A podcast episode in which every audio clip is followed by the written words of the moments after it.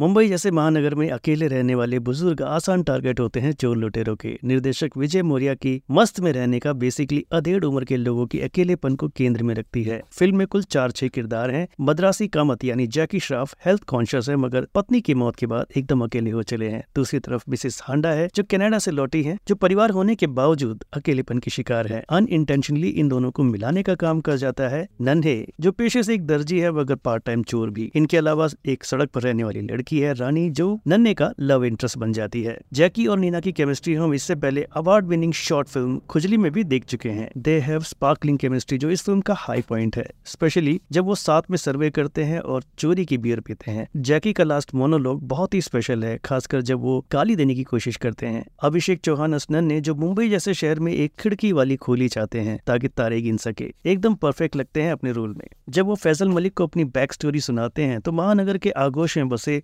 बहुत से प्रवासी लोगों की कहानी बन जाते हैं। राखी सावंत की झलक भी है फ़िल्म में और एक आइटम सॉन्ग भी। मोनिका पनवर रिप्रेजेंट करती है शहर की सड़कों पर रहने वाले एक बड़ी आबादी की, जिनकी अपनी कोई कहानी नहीं होती। फ़िल्म के गाने भी सब डीप और फिलोसफिकल हैं, जो सुनने में अच्छे लगते हैं। मस्त में रहने का नमक लगे कच्चे आम की तरह टेम्पटिंग है, पर थोड़ी डिसओरिएंटेड भी। फ़िल्म की बात की रेटिंग अमेजोन प्राइम पर स्ट्रीम हो रही। मस्त में रहने का को रहेगी 2.5 स्टार्स की।